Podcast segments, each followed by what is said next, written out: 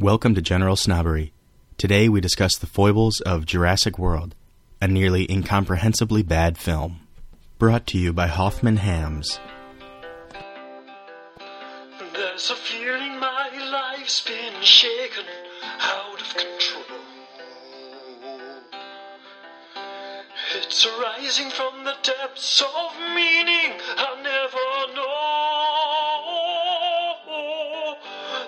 There's a feeling that shines in the front of my mind. I'm gonna speak it out at the fireside, and in the morning we'll all be snobbing the whole way home. Okay, well, welcome to another episode of General Snobbery, where the topic of the day is the 2015 movie Jurassic World. Jurassic World, directed by one Colin Trevorrow or something. Um, No one really knows much about him except that he's going to be directing the third Star Wars in the Disney Star Wars reboot. So basically, it, turn, it, it seems that he's sort of a Hollywood action packed golden child. Um, that'd be my diagnosis. Uh, he's bald, and according to the according to the like mini documentary that comes with Jurassic World, he is a huge fan of Jurassic Park and worked pretty one on one with Steven Spielberg throughout this process. Yeah, and he got to know um, uh, sort of the process by which the first Jurassic Park was made with the animatronics and whatnot. Ah, Uh, yes. Though, though they make at best a slight, tiny cameo in Jurassic World. So in Jurassic World, I think of animatronics when I think of the dead, like Brontosaurus, Brontosauri, like laid, scattered about the field after you know Chris Pratt's like, it's killing them for sport when he realizes that the Indominus Rex is just murdering dinosaurs now. yeah, the Indominus Rex, which is easily a, a sociopath of a dinosaur, genetically created by the Asian guy from Jurassic Park. right. in order to meet the demand for more thrills. Yeah, what a concept. yeah. So Jurassic World, we are going to, uh, in typical generi- general snobbery style, uh, we're going to deconstruct it and hopefully find a lot of joy.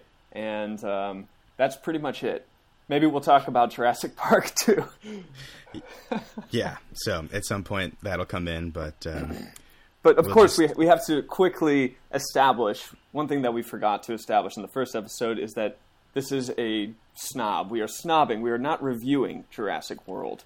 That's true. Yeah, we're not going to give you sort of our critique and tell you its merits and its flaws. We're just going to basically um, tell you its flaws. Right, right. Anyway, so let's let's jump right into this and um, let's get a little synopsis of what exactly this movie is about. So, Sean, how about we start with you? You give us, you know, your brief little uh, plot uh, rundown. Okay. Uh, Jurassic World, in my mind, is about um, two annoying kids who earn who earn no sympathy. It is about basically them getting stranded and lost in a really seemingly planned out type of manner uh, in a theme park that should have precautions for the types of situations that they end up getting in. Um, it is about how Chris Pratt is being marketed as a big Hollywood star, and it has something to do with uh, the fact that the American population is no longer thrilled, and in order to be thrilled, we for some reason need like a metafictional send up of Jurassic Park to like deconstruct the problem of being thrilled while still trying to be Jurassic Park at the same time in order to resuscitate the lost magic of those those 90s blockbusters that Steven Spielberg brought about. That's kind of what it's about in my mind. How about you, Matt?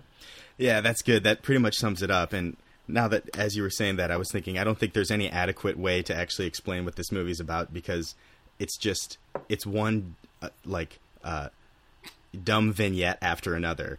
Just, I think as I watched this movie, I remember thinking, wow, that scene was very dumb. I'm excited for the next one to be less dumb. And then constantly I was surprised as each one outdid the previous one.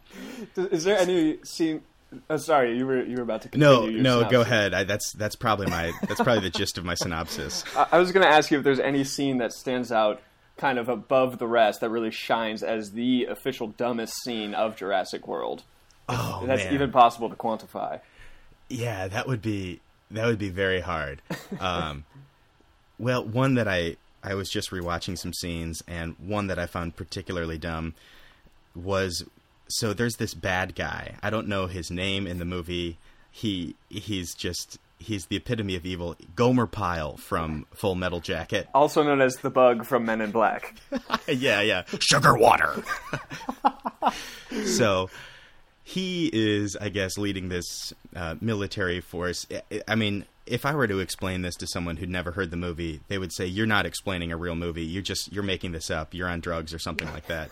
But he is supposed to uh, help train velociraptors to become United States military uh, weapons, which if this were a good movie, I'd say, wow, that's a metaphor for drone warfare or something like that.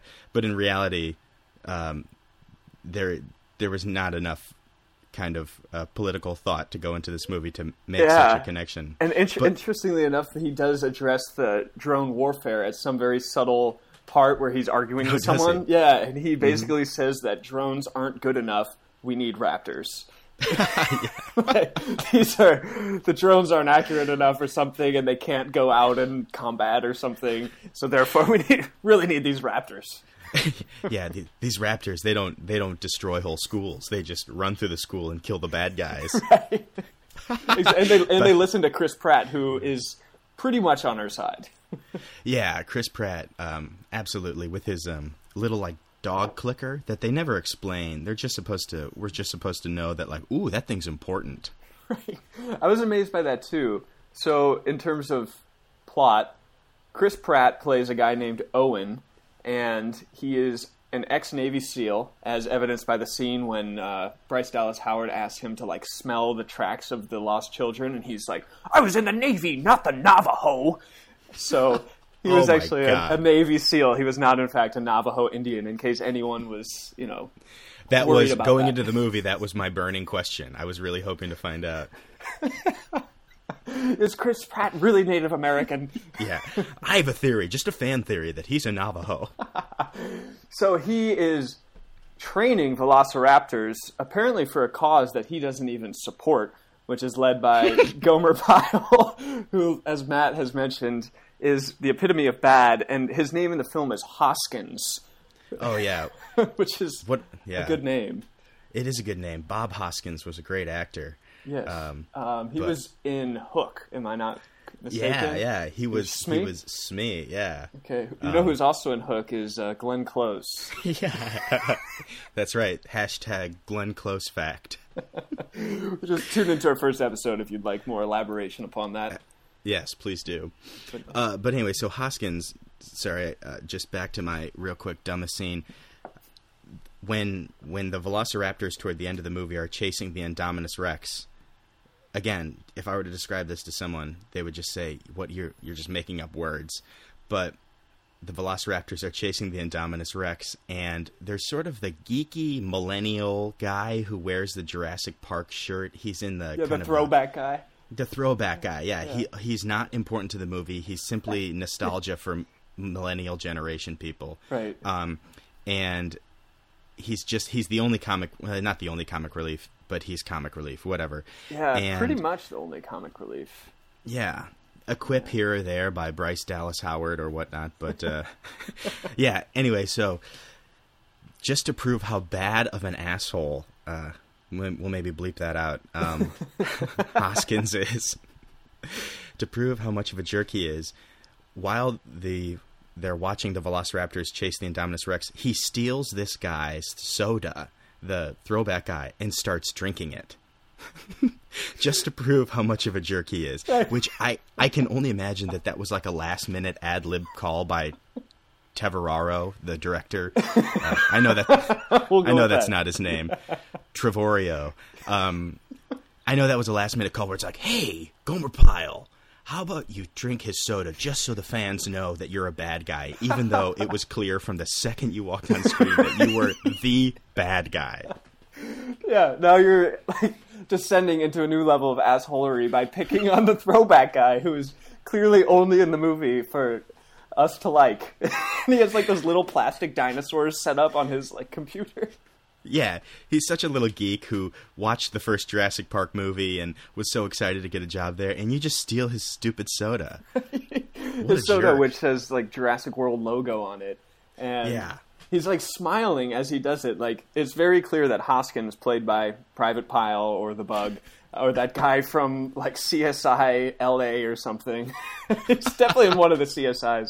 Yeah, he is. Um, it's very clear that he is a complete sociopath and a complete sadist because every time something bad happens, the camera, Trev- Trevorio's camera, will slowly like zoom in on his face, and he'll just like crack this really sly smile, like yes, Yes. it's all going to plan.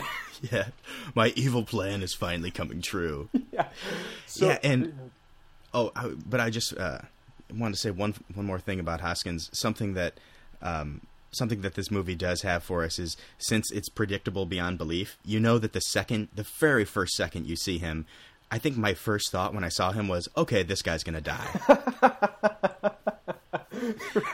And he does end up dying. He's the Raptors turn on him, right? His baby. He oh because he tries to be the alpha too soon. What a lesson for doesn't everyone. earn their trust from birth like Chris Pratt, who is a Navy SEAL. um, we're really all over the place with this, which is a lot of fun. And um, I know at one point, Matt, you mentioned that when Chris Pratt is training these velociraptors, he uses this strange clicking thing.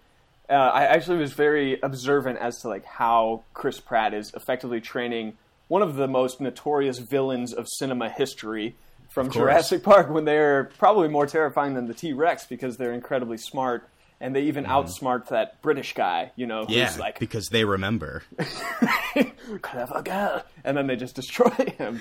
Um, but Chris Pratt apparently has more knowledge than that guy, who is amazing, and he he's able to train and render these raptors submissive by, like you say, clicking, by holding his hand out, and by not blinking.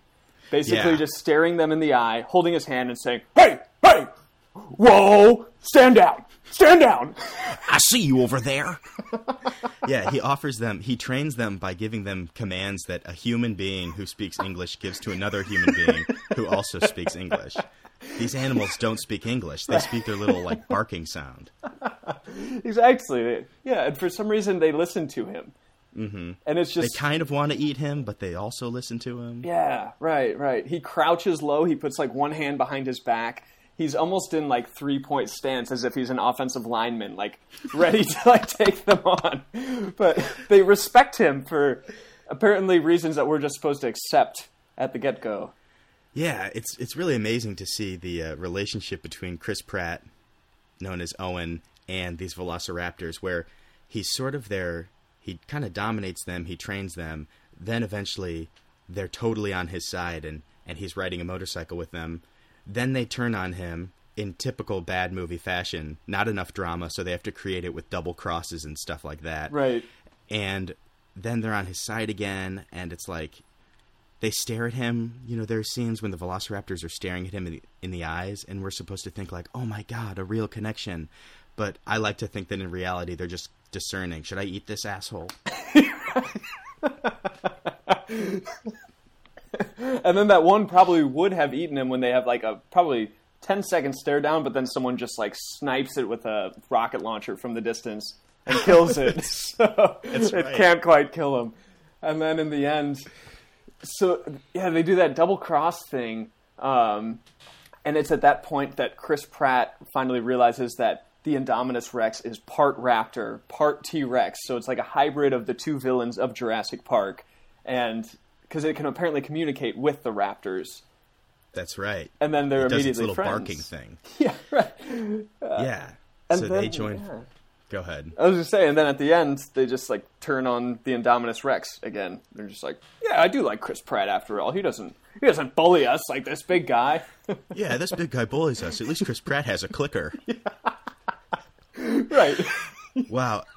God, talking about this plot twist, if you can call it that, in this movie, literally just made me tired. It is so idiotic that my brain just kind of stopped working. And we haven't even talked about Bryce Dallas Howard luring out the T Rex.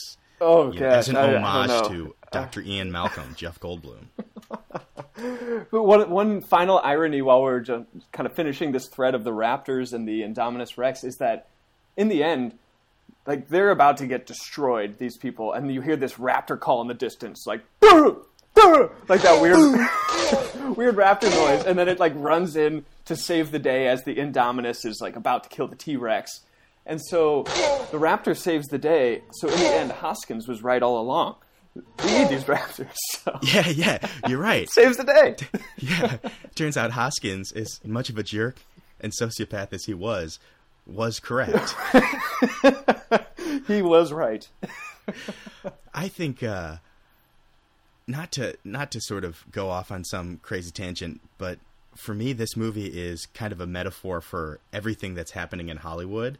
And this sounds like way too preachy, but ah, God, talking never mind. Talking about these plot twists literally drained my brain too much. I don't even think I can go there. But I'll give a quick like thirty second version. Uh, the movie is all about how people aren't satisfied with what used to uh, make people excited. So for example, something like the original Jurassic Park that had animatronics, and how people nowadays want more. And so they create this new dinosaur, the Indominus Rex, which for me is sort of a metaphor for CGI, which this movie is about 95% CGI. I think even scenes of people's faces were probably CGI. And it's just basically like at the end, the horribly CGI'd T Rex wins and gives an homage to the first Jurassic Park with its little growl. And and ultimately we're supposed to say something like see old fashioned is better when in reality the whole movie was just this whole stupid montage of just dumb cgi and throwback jokes and you know maybe it'd be fun to to take a couple of minutes to talk about ways jurassic park 1 was referenced in this movie Yeah, yeah. Um, the first one that comes to my mind is when the two kids. Well, first of all, the fact that there's two kids who, you're right. Like in a really bad situation, uh, the two kids end up like stumbling upon the old like visitors lobby when one gets into Jurassic Park, like you know where Richard Attenborough leads them in the original movie, and there's a big T Rex skeleton and the big sign that comes down at the end, like when dinosaurs ruled the earth, and they're able to, or like the older brother picks up a bone from that constructed skeleton and the actual banner itself and then lights it on fire as a torch like hey the the guiding light of Jurassic Park from 93 will lead us onward through this confusion. And then they stumble upon like the jeeps and all of a sudden this That's right. they insert this backstory that this kid is basically a professional mechanic.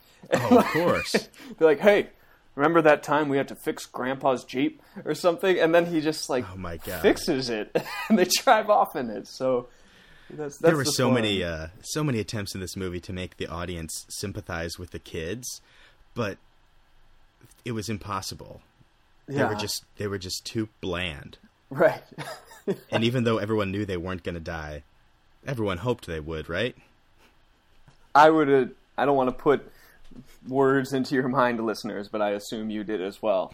Um, everyone also probably hoped that the British woman would die, and she did. But I don't think anyone hoped that she would die that gruesome of a death.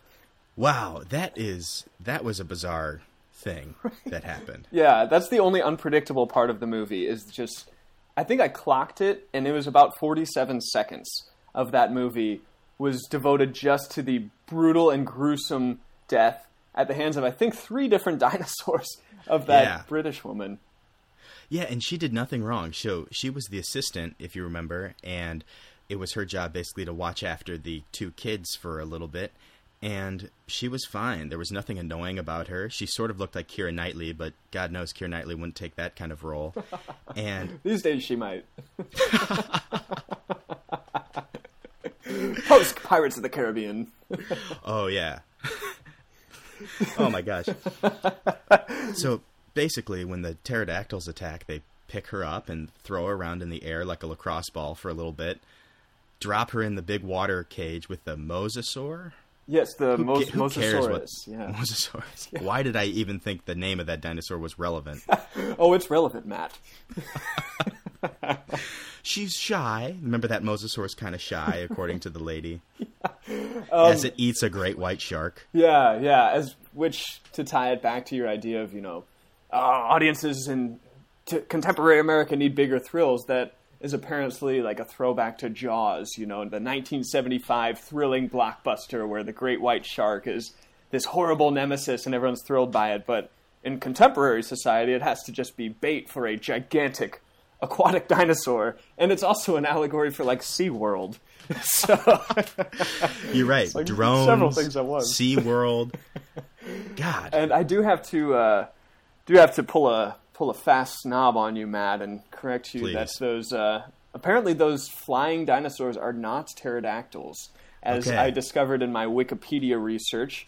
They are two different types of dinosaurs. One of them is called a pteranodon, and the other is like it begins with a D or something.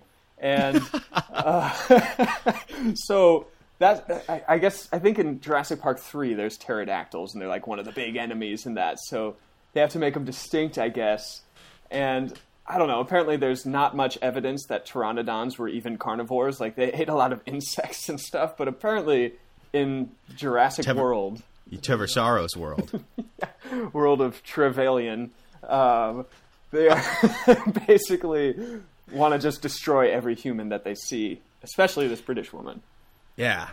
My guess would be that the filmmakers they probably said they had a meeting. They probably had thousands of meetings when making this movie, and they probably said, "Listen, everyone knows what a pterodactyl is. We can't be cliche. Let's use some different flying dinosaurs." So they just looked up. They probably went to Google and said, "What are some flying dinosaurs?"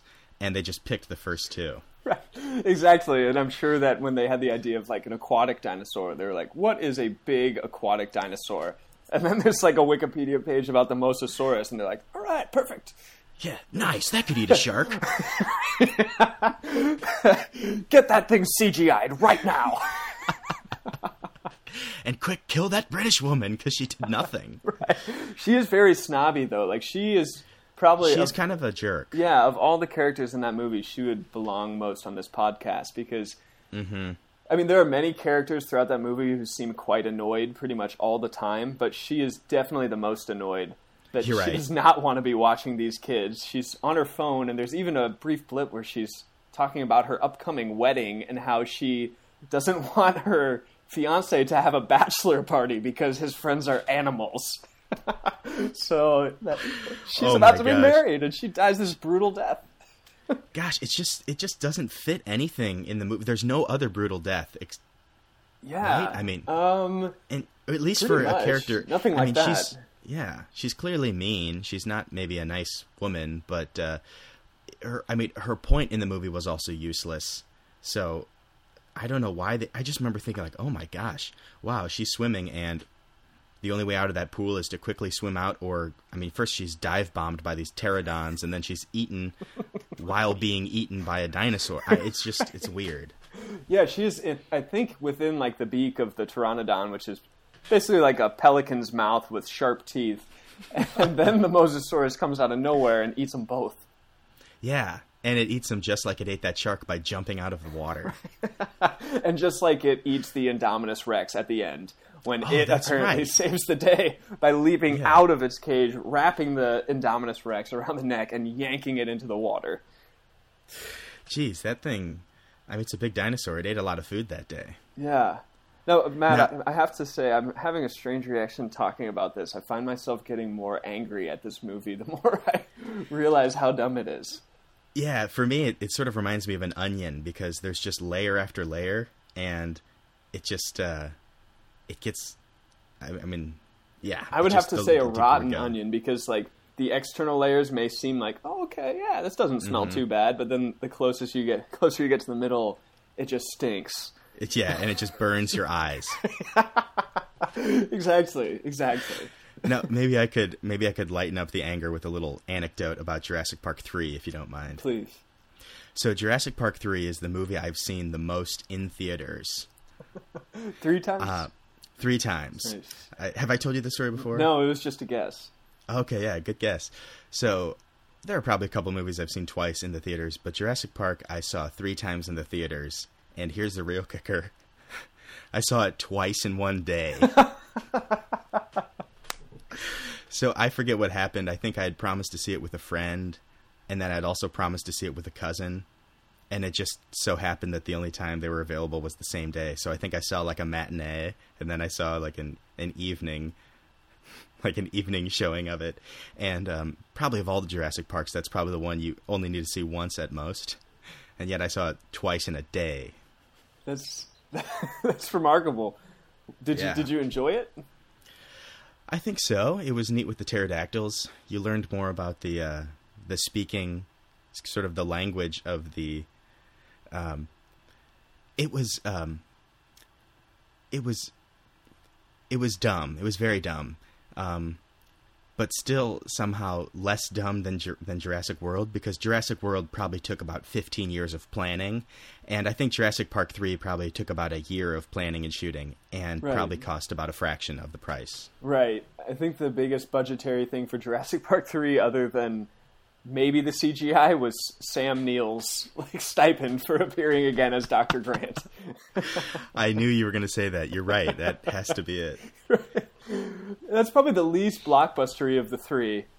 Um, Yeah, you're right. It's fact, we- dark and boring. yeah, I don't think we can even assume that our listeners, if we have any, have even seen Jurassic Park 3.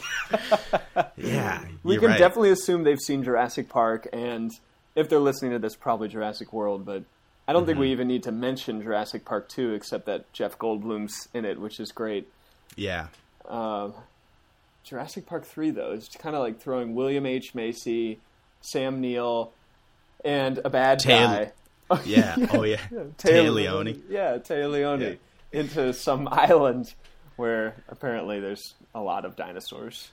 Yeah, it's that's about that's it. That's the movie. The people you think are going to die die. The people you know are going to live live. Happy Yeah. ending.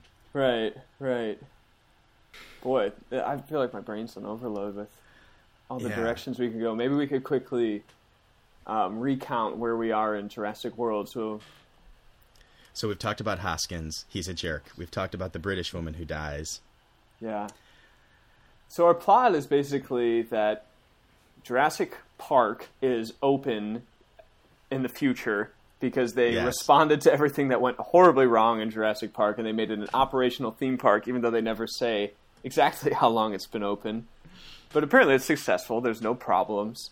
And um, we have two kids who earn no sympathy, whose apparently, apparently their parents are getting divorced, but you just, But that doesn't garner any sympathy still. right. It's, I don't know how they failed to do that. yeah. It's like some really amateur screenwriter named Colin Trevorrow was sitting down and he's like, okay, we need uh, sympathy because for some reason in Jurassic Park, the audience cares for these characters. So people sympathize with other people when they're going through divorce or when their, fa- their family's going through divorce. So we have two kids and their parents are going through divorce. And then he like checked Good, sympathy off the list, Yeah, yeah. wrote the script.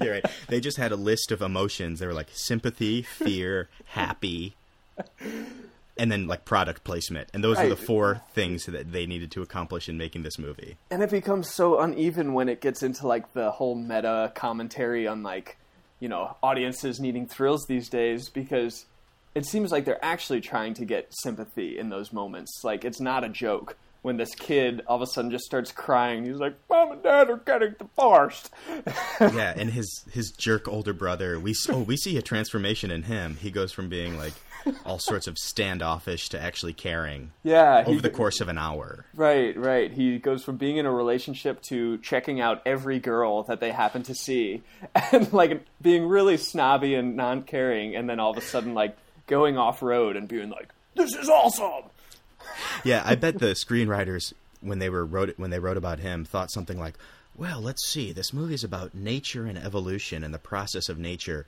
He's a young man. Let's bring in the puberty aspect. He's going through puberty. He likes girls. Write it. right but in the end his real nature is caring after his younger brother then they like run from the indominus rex which you know as for some reason i i'm just not scared when the indominus rex is like chasing these people i don't i don't know Yeah. why i still am kind of frightened in the original jurassic park but in this mm-hmm. one it's just like oh okay there's that cgi version of a t-rex that they're going to get away from Yeah, it's it's so true. and then they just jump off this like waterfall and have this like touching moment with like we jumped we jumped. We did it. Like we jumped. We took the leap of faith. We're gonna be okay. We're gonna make it through mom and dad's divorce. We jumped. we can accomplish anything. I would imagine that Indominus Rex would follow them down the waterfall and eat them immediately. Especially when it zooms out, it looks like the height of the waterfall is about the same height as the Indominus Rex, so it could probably mostly step down. Yeah, exactly. And this is like the most beastly of all the dinosaurs. Like it kills Brontosauri for fun. I think it would take the time and effort to kill two little running, you know, ape-looking creatures. And it apparently has an insatiable appetite because it is just constantly eating anything it can, including that really fat guy who's like eating a sandwich. Uh, is this the this is the worker who Yeah. hides behind the Oh my god, that scene made me laugh. Um so Could you set up the scene maybe for our, our listeners if, if Of they course. exist? So if you haven't seen the scene or you forget it, the Indominus Rex they think is out of its cage, so, so they send some workers in its cage. Well, it turns out it's not out of its cage; it's camouflaged. And in the process of a couple of workers running out of the cage, it gets out. And one of the workers is an overweight man, and so the moment you see him on screen, you know he's going to die. And he gets out of the cage and he hides behind a car, like, and the Indominus Rex is like creeping around the car, sniffing, and then it just sort of lifts up the car, leaving this guy sitting there by himself. And he looks over to Chris Pratt and he gives the weirdest look. It's it's almost this look of like semi melancholy, semi like, well, I guess I deserved this. I, actually, And then- yeah. Go ahead. And then the ahead. thing just eats him, just destroys him. it like chomps him from the waist up, which is clearly the most weight on his body. In my memory, he's he might as well be holding a sandwich when he's sitting there. You're right. Why when you, when you said the guy eating the sandwich, I, I immediately knew who you were talking about. Because earlier, when it first shows him, he is eating a sandwich, and then the next scene after they realize that the Indominus Rex is like gone, as he's like trying to figure out what's going on, he's still eating chips.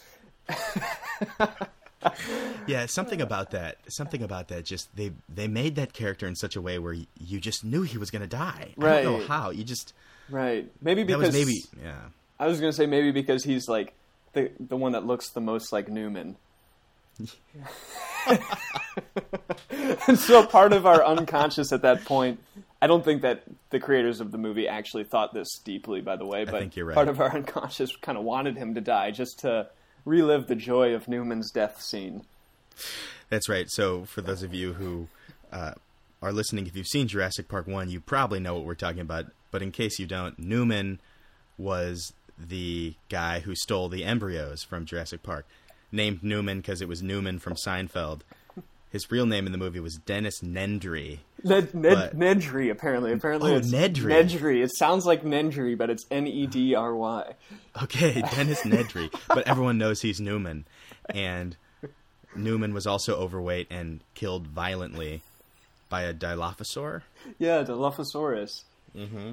Yeah, he uh, is the bad guy in Jurassic Park. Um, the only He single-handedly ruins people's lives, leads to several deaths and the shutting including down. his own. right? Yeah, he uh, accidentally goes off road and his jeep, where he's trying to rendezvous and get the embryos to Dodgson, who is about to Yeah. pay him like a million dollars for this this science. Um, he goes off the road and he's stranded in the Dilophosaurus pit, and Mm-hmm. he ends up. How'd he get in there, by the way? I thought these Um, things had fences. Yeah, he like He opens a gate for a shortcut? It Well- doesn't matter. he's he's going on this road and it's just pouring rain and he can barely see and he like looks down at some point. Yeah, his glasses are really foggy and when he looks up, he's like going off the road and he just screams and then the car's stuck, so then he has to like try to get the car out of the situation.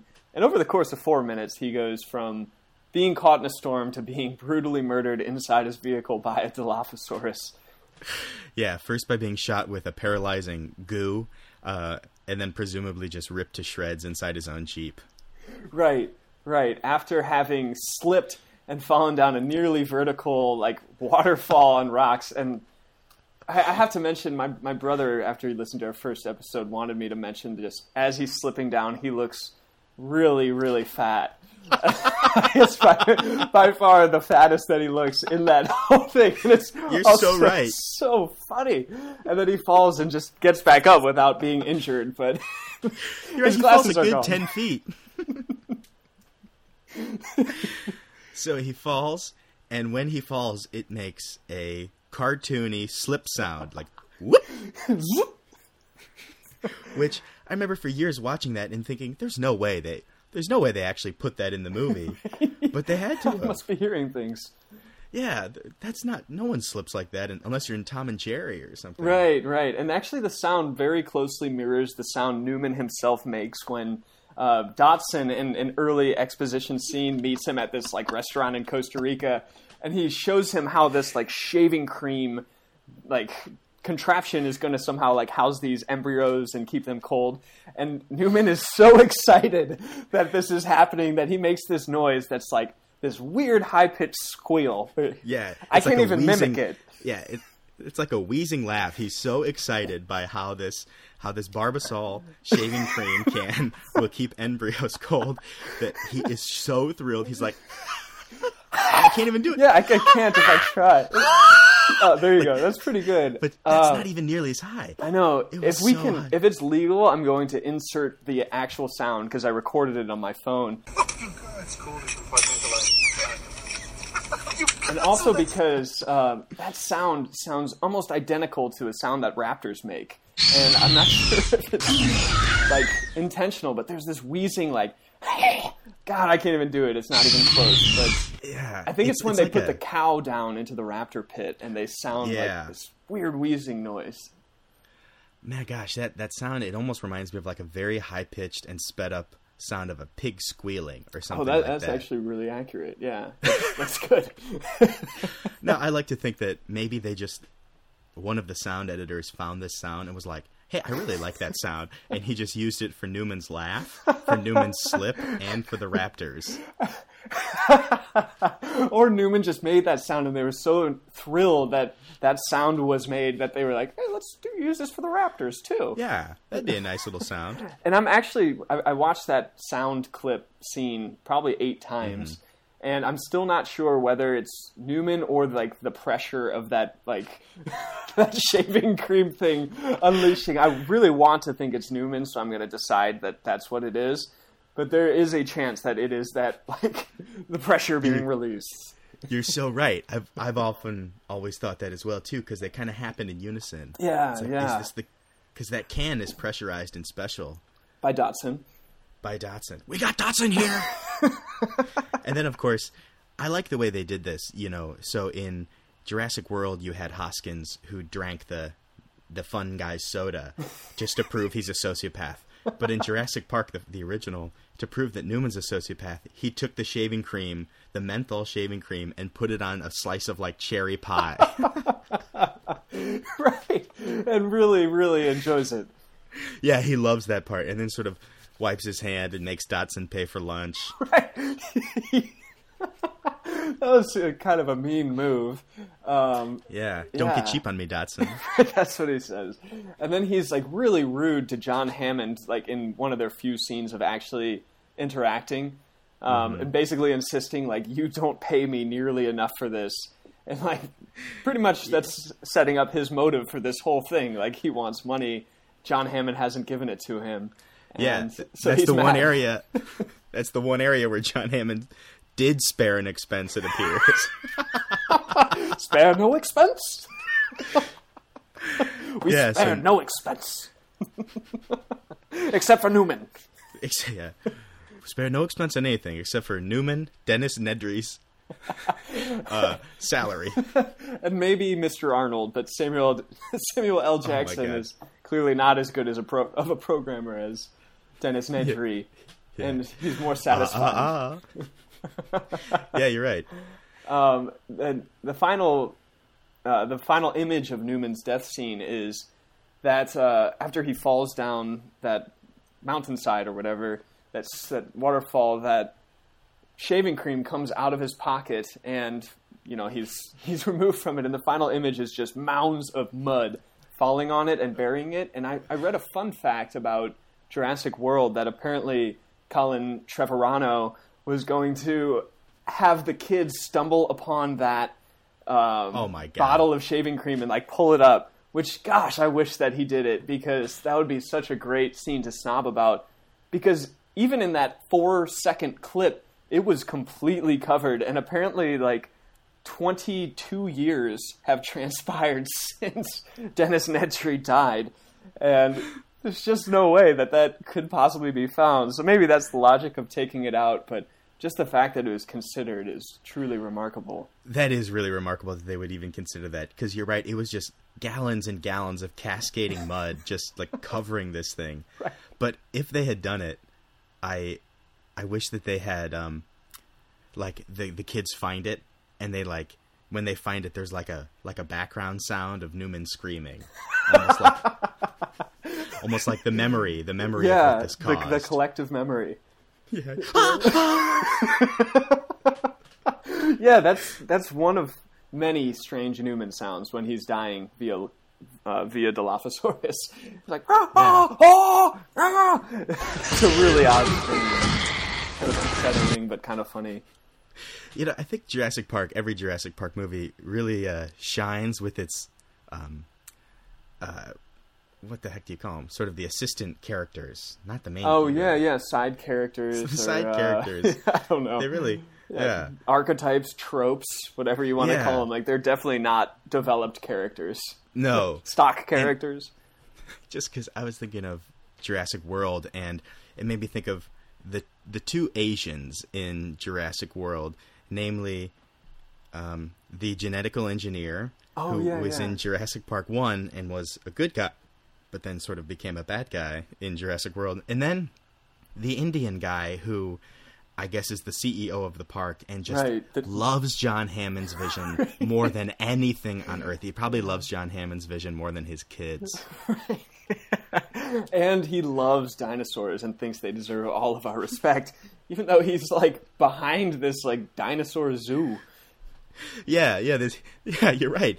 This this dinosaur zoo that is creating truly lethal dinosaurs and meddling with nature. And I have to point out that there is a third Asian who is probably my favorite of the three, and he's the guy who suddenly pops in. He's the leader of like the ACU unit that goes out to assassinate, or not even assassinate the Indominus Rex. They go out to tranquilize it because they don't want to waste all the money Oh, from that's it. right. And he leads this this group, and they all just get slaughtered.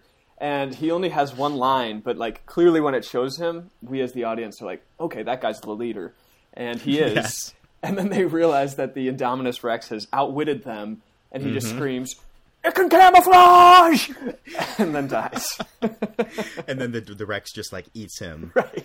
destroys him, and then I think there's a quick uh, flash to cut to like his his lifeline, like his heartbeat, and it just goes flatline zero. like that guy's now dead. exactly. Then they have uh, they have cameras on all of their helmets, and there's like a quick cut to one of those cameras, and it just shows two feet, two legs being dragged across the ground, and you just hear a guy screaming, and then a lifeline goes flat. Yeah. Oh my gosh. Gosh, that's ridiculous. boy, oh boy, I think one of the questions since we've devoted a little time to Jurassic Park now is why is Jurassic Park so much better than Jurassic World? Hmm. Yeah, that's a good question. Yeah, because um, Jurassic World's clearly recycling a lot of its archetypes and tropes as like and it, attempting nostalgia. Like even when they, you know, stumble into that old lobby area, it like that that piano music comes in suddenly, like, Yeah. and like right when they go into the park, it's like the epic music. Yeah, absolutely. And it sort of gets you pumped up a little bit. yeah, or it's at least supposed to. Except Yeah. when that epic music comes in in Jurassic Park, it's right when it finally shows the um, The bronto- Brachiosaurus. Yeah, or- yeah, that's right. Yeah. the First time it shows a dinosaur, and you know it's like,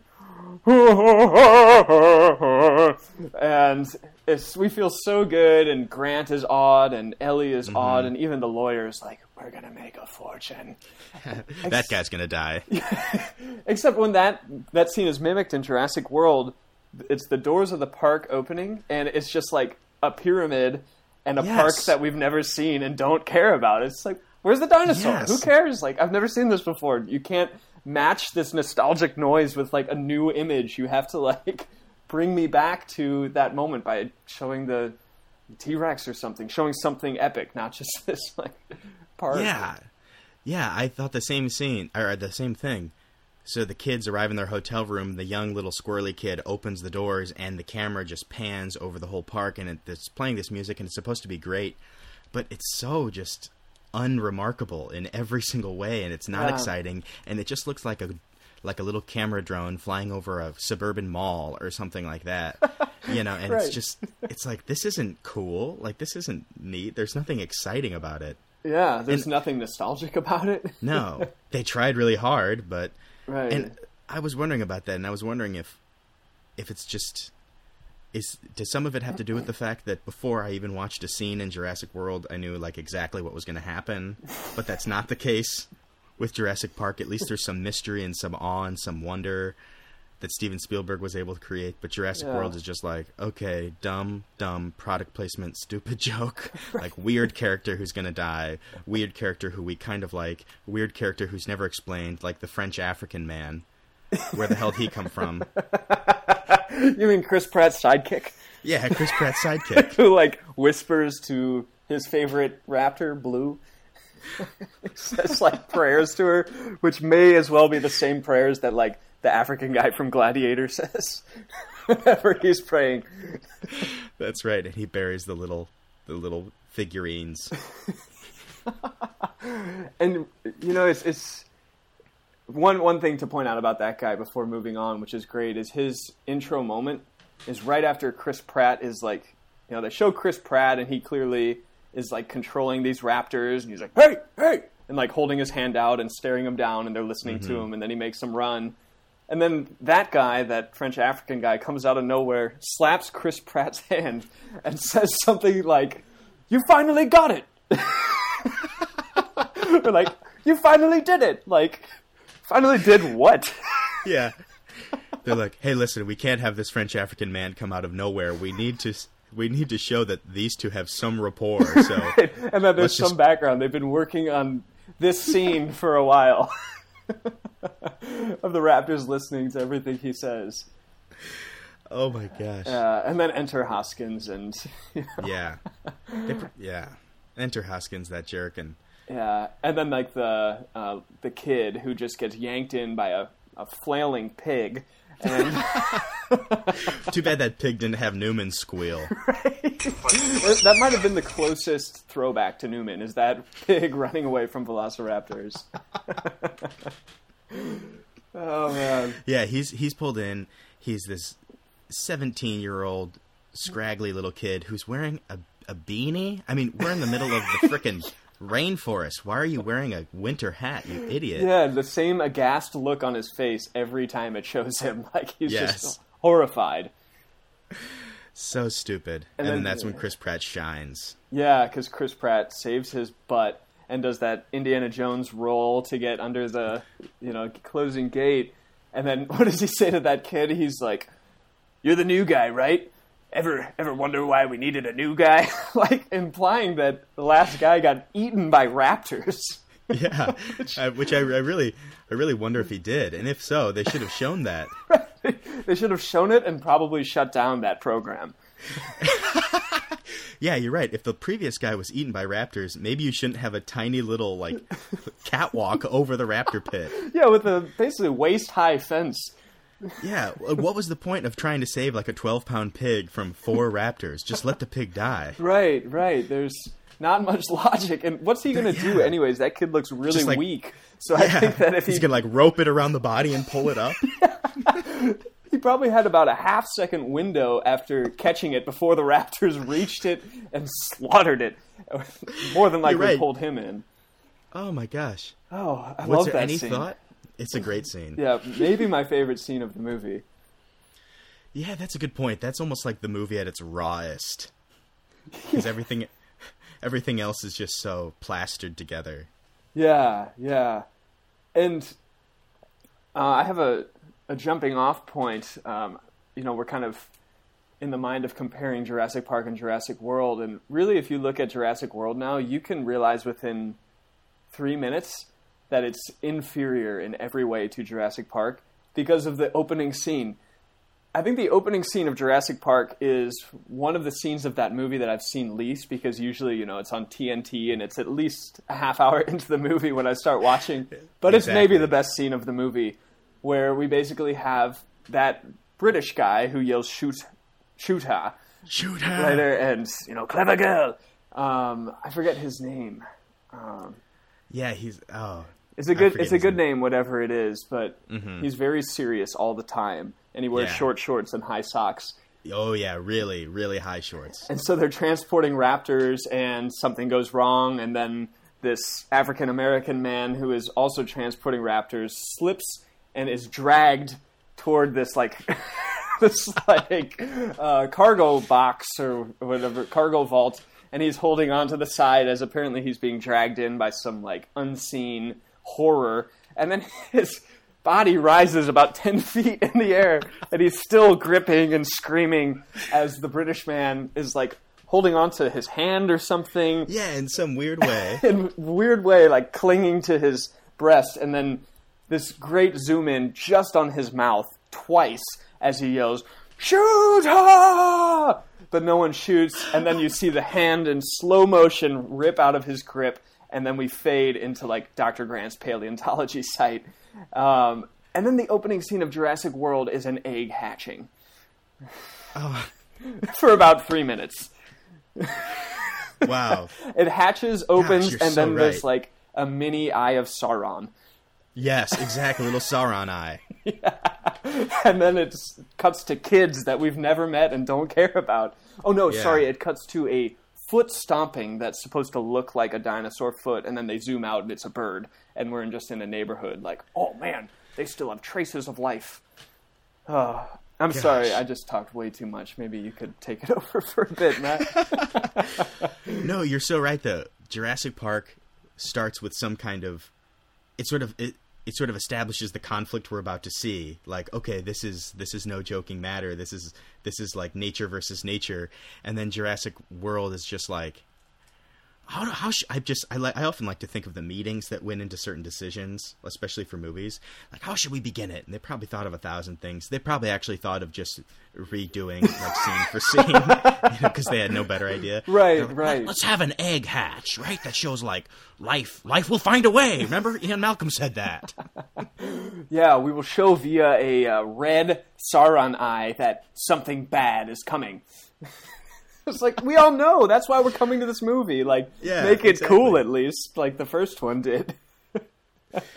Man, you could easily just like just have like little captions under every scene of Jurassic World, just like first scene, like bad thing will happen, bad thing will happen, and then like they show the kids in their snowy, snowy midwestern house, and it's like feel bad for these children, parents getting divorced, and right, and they show Bryce Dallas Howard, who we still haven't talked about, and probably it's No, about right. it's about time to.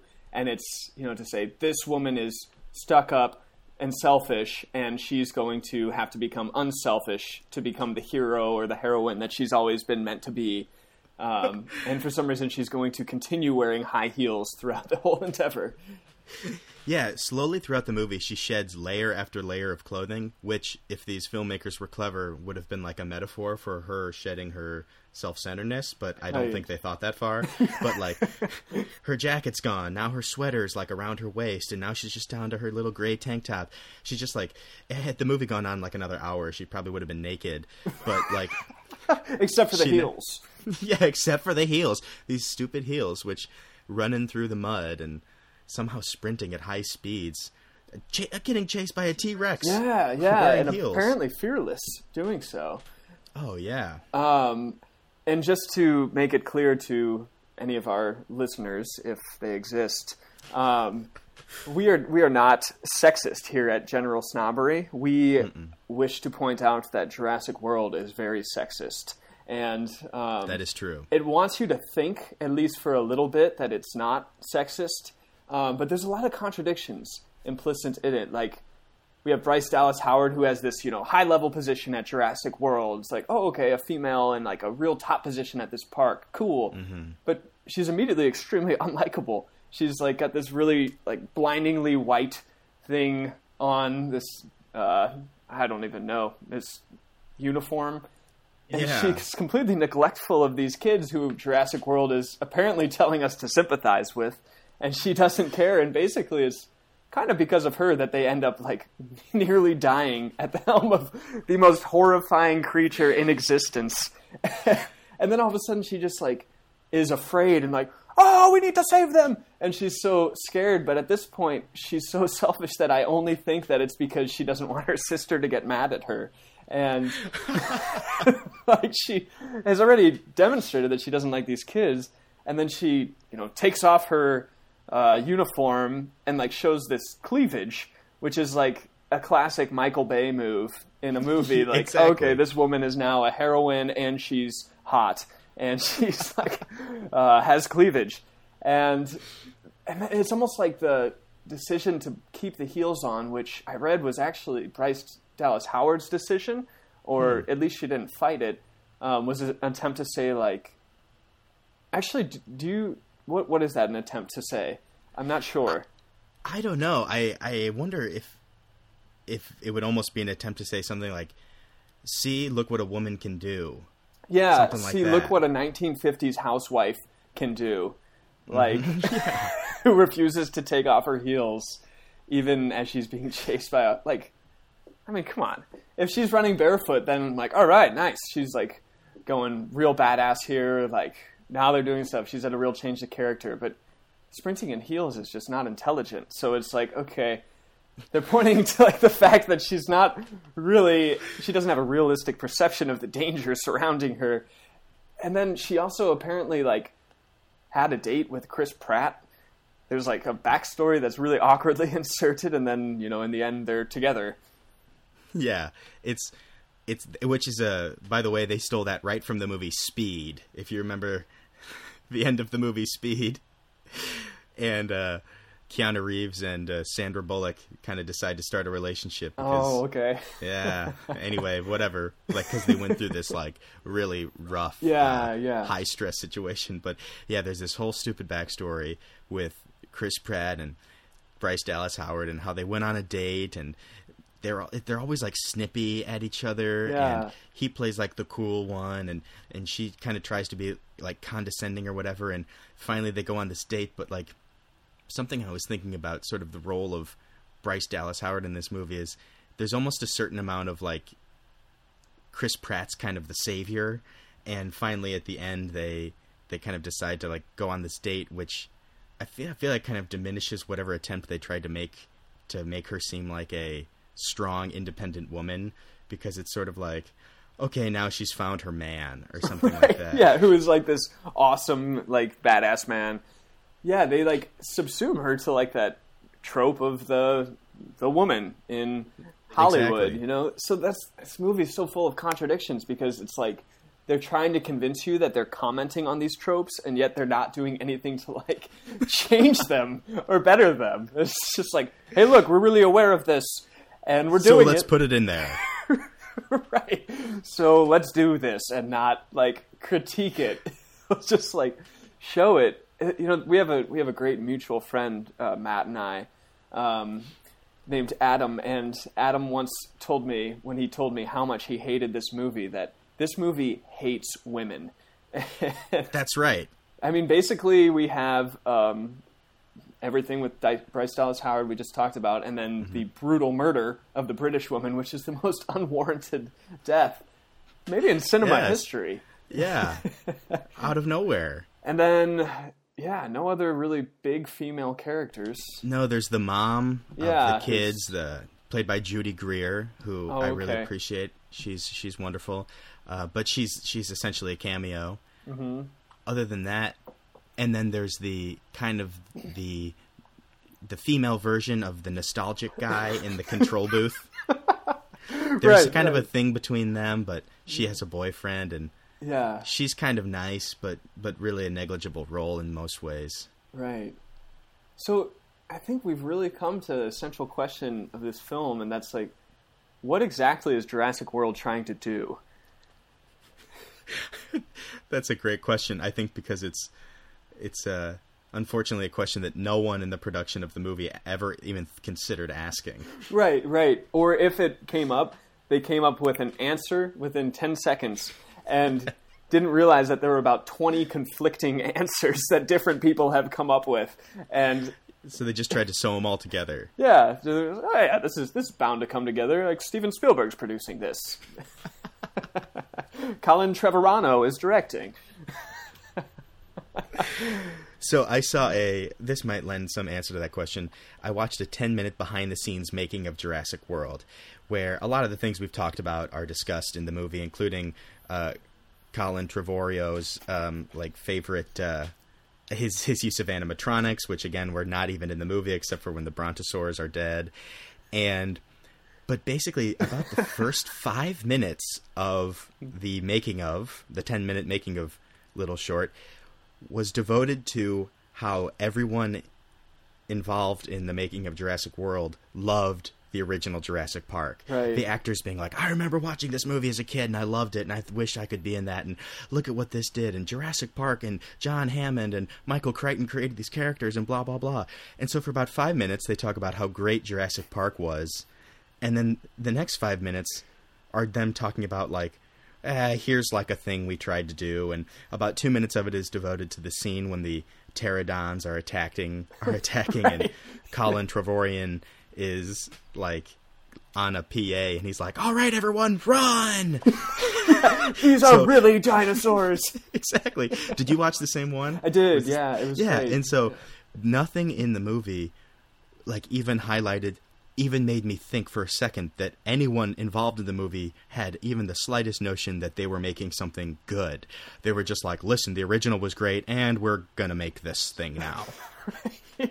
we're gonna have some throwbacks to the original and uh, really another thing they kept insisting throughout that documentary is we want to reclaim the magic of that 93 movie and like we want to make adults feel like kids again it's like why and what is the reason like yeah that's cool but does that really is that why our contemporary society spends like billions of dollars all right not billions but hundreds of millions Yeah, and um boy it, it, yeah, that doesn't make a good movie. Like, oh, that, that's magical. it's You know? like saving private ryan was great so let's make a new war movie that tries to like really make people feel exactly like they felt during saving private ryan again and let's spend 200 million dollars doing it um, and then at no point in that documentary did they bring up the whole like allegorical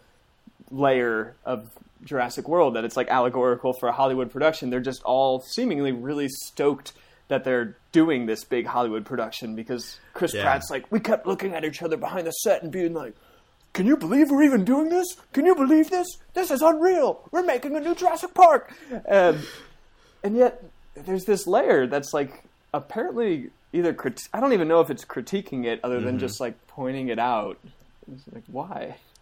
Yeah, it was. It, yeah, it felt like the blind leading the blind. I mean, I don't feel like anyone had any concept of why they were making this movie, except for that some executives were like, "Listen, you make this, we're gonna make millions. Right. And they I think did. that's what it, they did. Yeah, I mean, also the amount hundreds of, of millions. hundreds of millions. The amount of product placement in this movie blew oh me my. away. Oh my. Every, I mean, I like the immediately little, think of Verizon Wireless and I know. Uh, like uh, I think uh, there's a Jimmy Buffett restaurant. I think. Yeah, apparently Jimmy Buffett is even in the movie. He has a cameo. There's like when the pteranodons are going crazy. There's a quick clip of a guy grabbing two margaritas and running away. And I, Oh I read God, that that right. actually is Jimmy Buffett. Damn, I'll tell you what, this movie, I wouldn't have a bad thing to say about this movie if instead of the British woman getting killed by the pteranodons, the pteranodons had picked up Jimmy Buffett and, s- and someone in the movie yelled, "Oh my god, the pteranodons have Jimmy Buffett." And then they dropped him into the mosasaur pit and then he was eaten. That I wouldn't have a bad thing to say about that movie. That scene would have redeemed everything about this movie. I completely agree, and especially if like Jimmy Br- Jimmy Buffett's restaurant chain is called Cheeseburger in Paradise, and what if like a big banner that looks just like the banner from Jurassic Park that said Cheeseburger in Paradise like fell as the Mosasaurus was eating Jimmy Yes. Buffett. You're End right. That would gain all my respect. Absolutely. God, They were so I watched that- close. They were- yeah, they were so close. Why didn't you people think about any of this stuff? So Jurassic World clearly has no idea what kind of movie it wants to be. It just made a lot of efforts to convince people a that it's smarter than you would think, even though it's Mm-hmm. not, and b that um, it's great. yeah, this is a great movie. Yeah, when, everything. when it came out, that's what everyone said. Like, oh my gosh, it's so good! It really lives up to the hype, and like you feel like the you're watching the first movie again. It's like they. I, I really think that when you get two hundred million dollars to make a movie, you can convince the American population that that's true. Yes, you're so right. Just spend spend ten grand convincing a big newspaper to write a review that says that. You're right. Basically, we just boiled this down to it just being a propaganda machine. Yeah, it's Because- like the money machine trying to convince us that it's critiquing itself, even though it's not. it's propelling itself. Gosh, that's so true. Yeah. There was nothing magical about it. It didn't. Re- it didn't relive any of the original Jurassic Park stuff. Even the numerous dozens and dozens of attempts to to throw back to the original just fell completely flat and were so stupid and out of place, Forced and awkward. Forced and awkward. And I think the yeah. Go ahead, go ahead. No, the, the only throwback that was kind of funny was the little DNA guy that we saw for half a second. Yeah, yeah, We should have seen him for more. definitely, and the hologram of the Dilophosaurus that the raptor like sees and is kind of like trying to battle with, but then it like wraps around.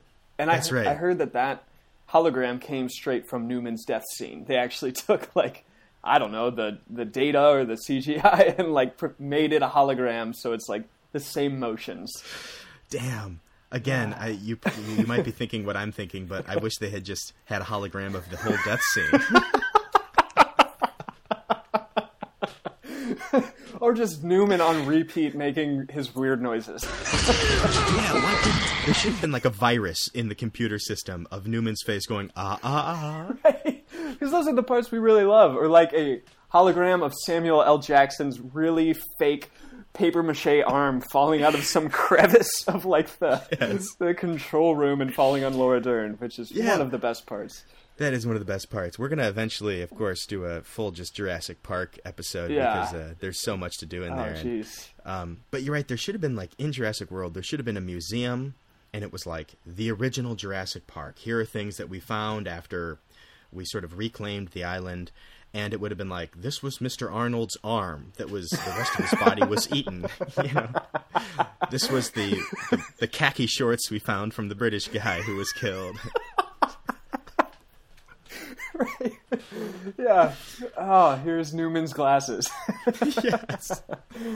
Oh boy, that that arm deserves an episode on its own because apparently, just real quickly in that scene, Laura Dern is like turning the power off, right? Or is she turning it back on? Yeah. She's turning the power back Restarting on. something, yeah, yeah. because it's gone down because of Newman.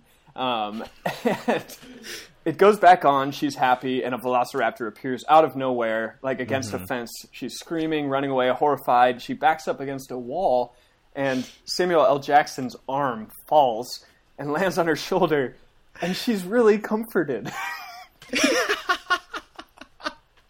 You're right. She like has this sigh of like the look that someone has oh, after they Oh, complete a marathon. Like, oh, thank God. right. That that velociraptor's three feet away from me, but at least your arm has just touched my shoulder. Even though my back is against a wall, and I came here pretty much knowing that you're dead because you have stopped responding and you never came back, and you're nowhere like in this like pathway of where you should be. It's like, You're oh, right. you've been hiding. Thank You're God. right. Man, I really wonder. I like to think I mean, how did that arm? How did that arm get back behind those cables to the, to the Velociraptor? Put it back there? Did it accidentally fling it back there? Yeah, like two velociraptors were fighting over this last bit of meat, and somehow the the, the they yanked it in such a way that it flew in this tiny crevice in the wall and was laid upright so that any subtle vibration against the wall would make it come down perfectly hand first and literally latch onto any shoulder because she comes out of the wall and it's still gripping her. Oh my gosh, I I remember seeing that scene for the first time, and being kind of horrified as a kid, thinking like, "Oh my god, he is dead. The rest of his body is gone. Just his arm remains." But now, whenever I watch that scene, it's just it's so delightfully fun. Yeah, yeah. It's like, why is that arm like glowing? Why is it reflecting light? He and sweated a lot right before he died. why is it like a slightly lighter version of Samuel Jackson's skin complexion? yes, it's like when you see plastic fruit and you can tell from a distance that it's fake because it's shining. That's just what his dead arm was like. Right, right. Um, so this might be the key of why Jurassic Park is so much better than Jurassic World. Like, boy, I have so much fun talking about the, like the two most fun scenes I think to talk about th- that we've talked about throughout this podcast have been Newman's death scene. Oh no, the three most. Newman's death scene, the first scene of Jurassic Park, and then Samuel L. Jackson's death scene. You're right. All of which are death scenes, by the way. Yeah, and like in Jurassic World, yeah, there's a fun death scene when the fat guy gets eaten. Uh, but like the other ones are just kind of awkward and Yeah. difficult to watch. Um, A death scene should either make you sad or make you laugh. and in, in the universe of Jurassic Park, it should definitely make you laugh. Yeah, absolutely. Yeah. I mean, there's a reason that they killed the lawyer first because we Mm-hmm. want him to die. Yeah. Like, and it was a great death scene. And even that death scene, it's like, wow, this is well done. And I wouldn't want to be him. Yeah, he's sitting on a toilet, like praying or something, and just gets eaten. Mm-hmm. Not even not even going to the bathroom. His- Yeah. His, shorts are up. his shorts are up and he's been such a like bummer throughout the whole movie like he's really lame he's always like got the mentality that grant and malcolm don't have and he even even like bullies that kid to put away his night vision goggles because he says they're expensive There's- That's right. so mean. Are they heavy? He's so mean. and then he just leans his head back and goes back to sleep all right so right. kids are better uh, richard attenborough is in it who's way better Mm-hmm.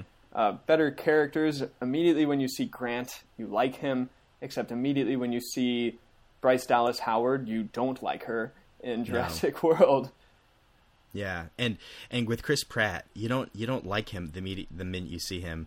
You think I'm supposed to like this guy this because guy's he has cool. a motorcycle. Yeah, and he's like he makes fun little quips. Yeah, and, and he has a golf driving. He hits golf balls from his little shack. What the hell? It's really and stupid. he's always scowling yeah, yeah. He either has a scowl or some kind of like semi-attractive little smirk. right right or some very very studied pose as he turns around in an elevator and like puts one shoulder lower than another basically a modeling for himself maybe the movie You're right, Sean. You said it earlier in the podcast. You said this movie was was essentially a way of saying Chris Pratt is now a Hollywood star, and that's really, I think, what it was. yeah absolutely we're like we gave him a couple million dollars so now when he's in a movie it's a big deal Exactly.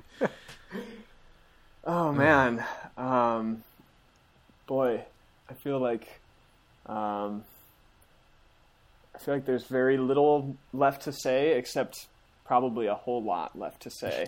yeah, every single scene could be its own episode because every scene is just uh, multi-layered dumb. Yeah, yeah.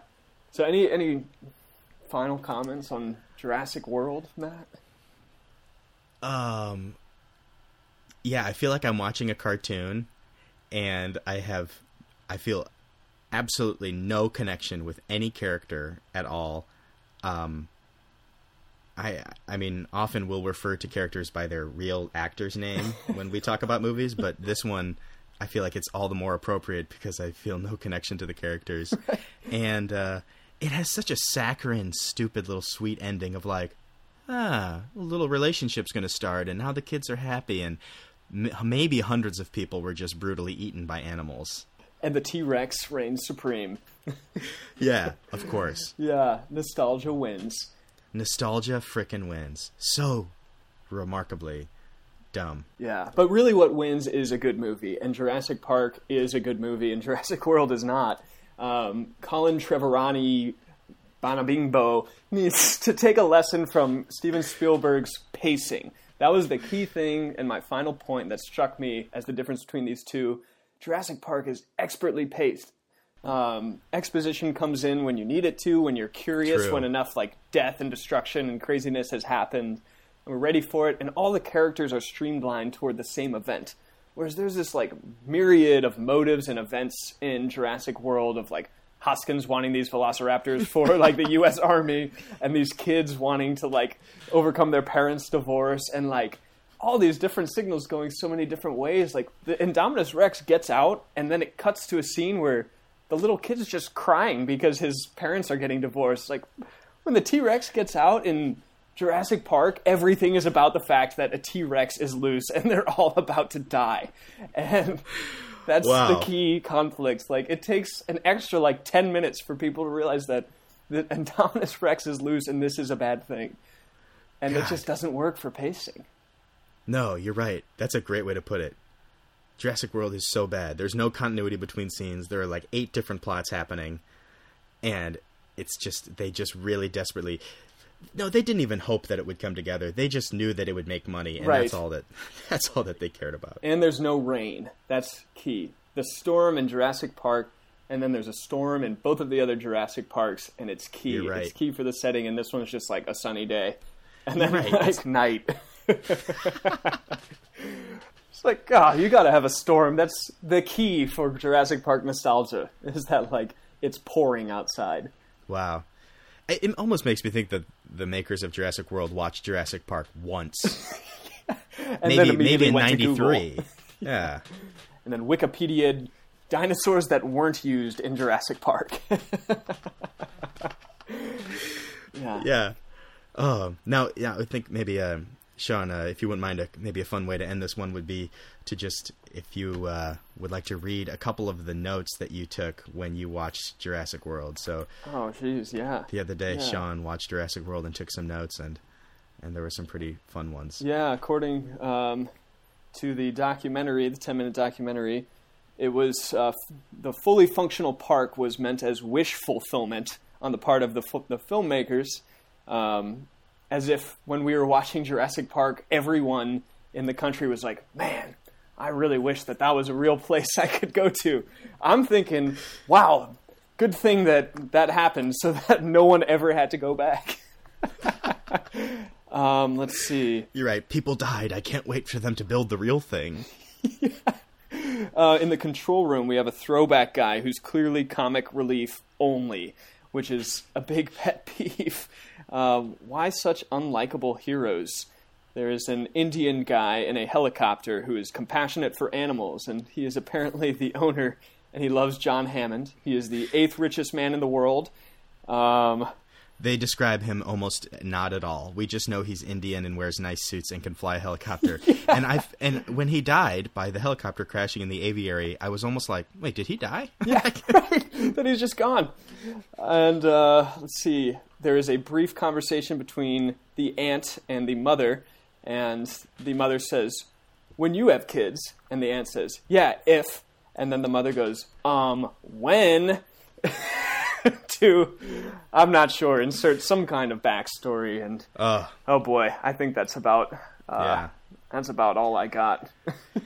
So, Jurassic World, badly paced and um, not well thought out, but uh, fun, bankrolled big time, and so therefore it was made. And I bet they'll make another one.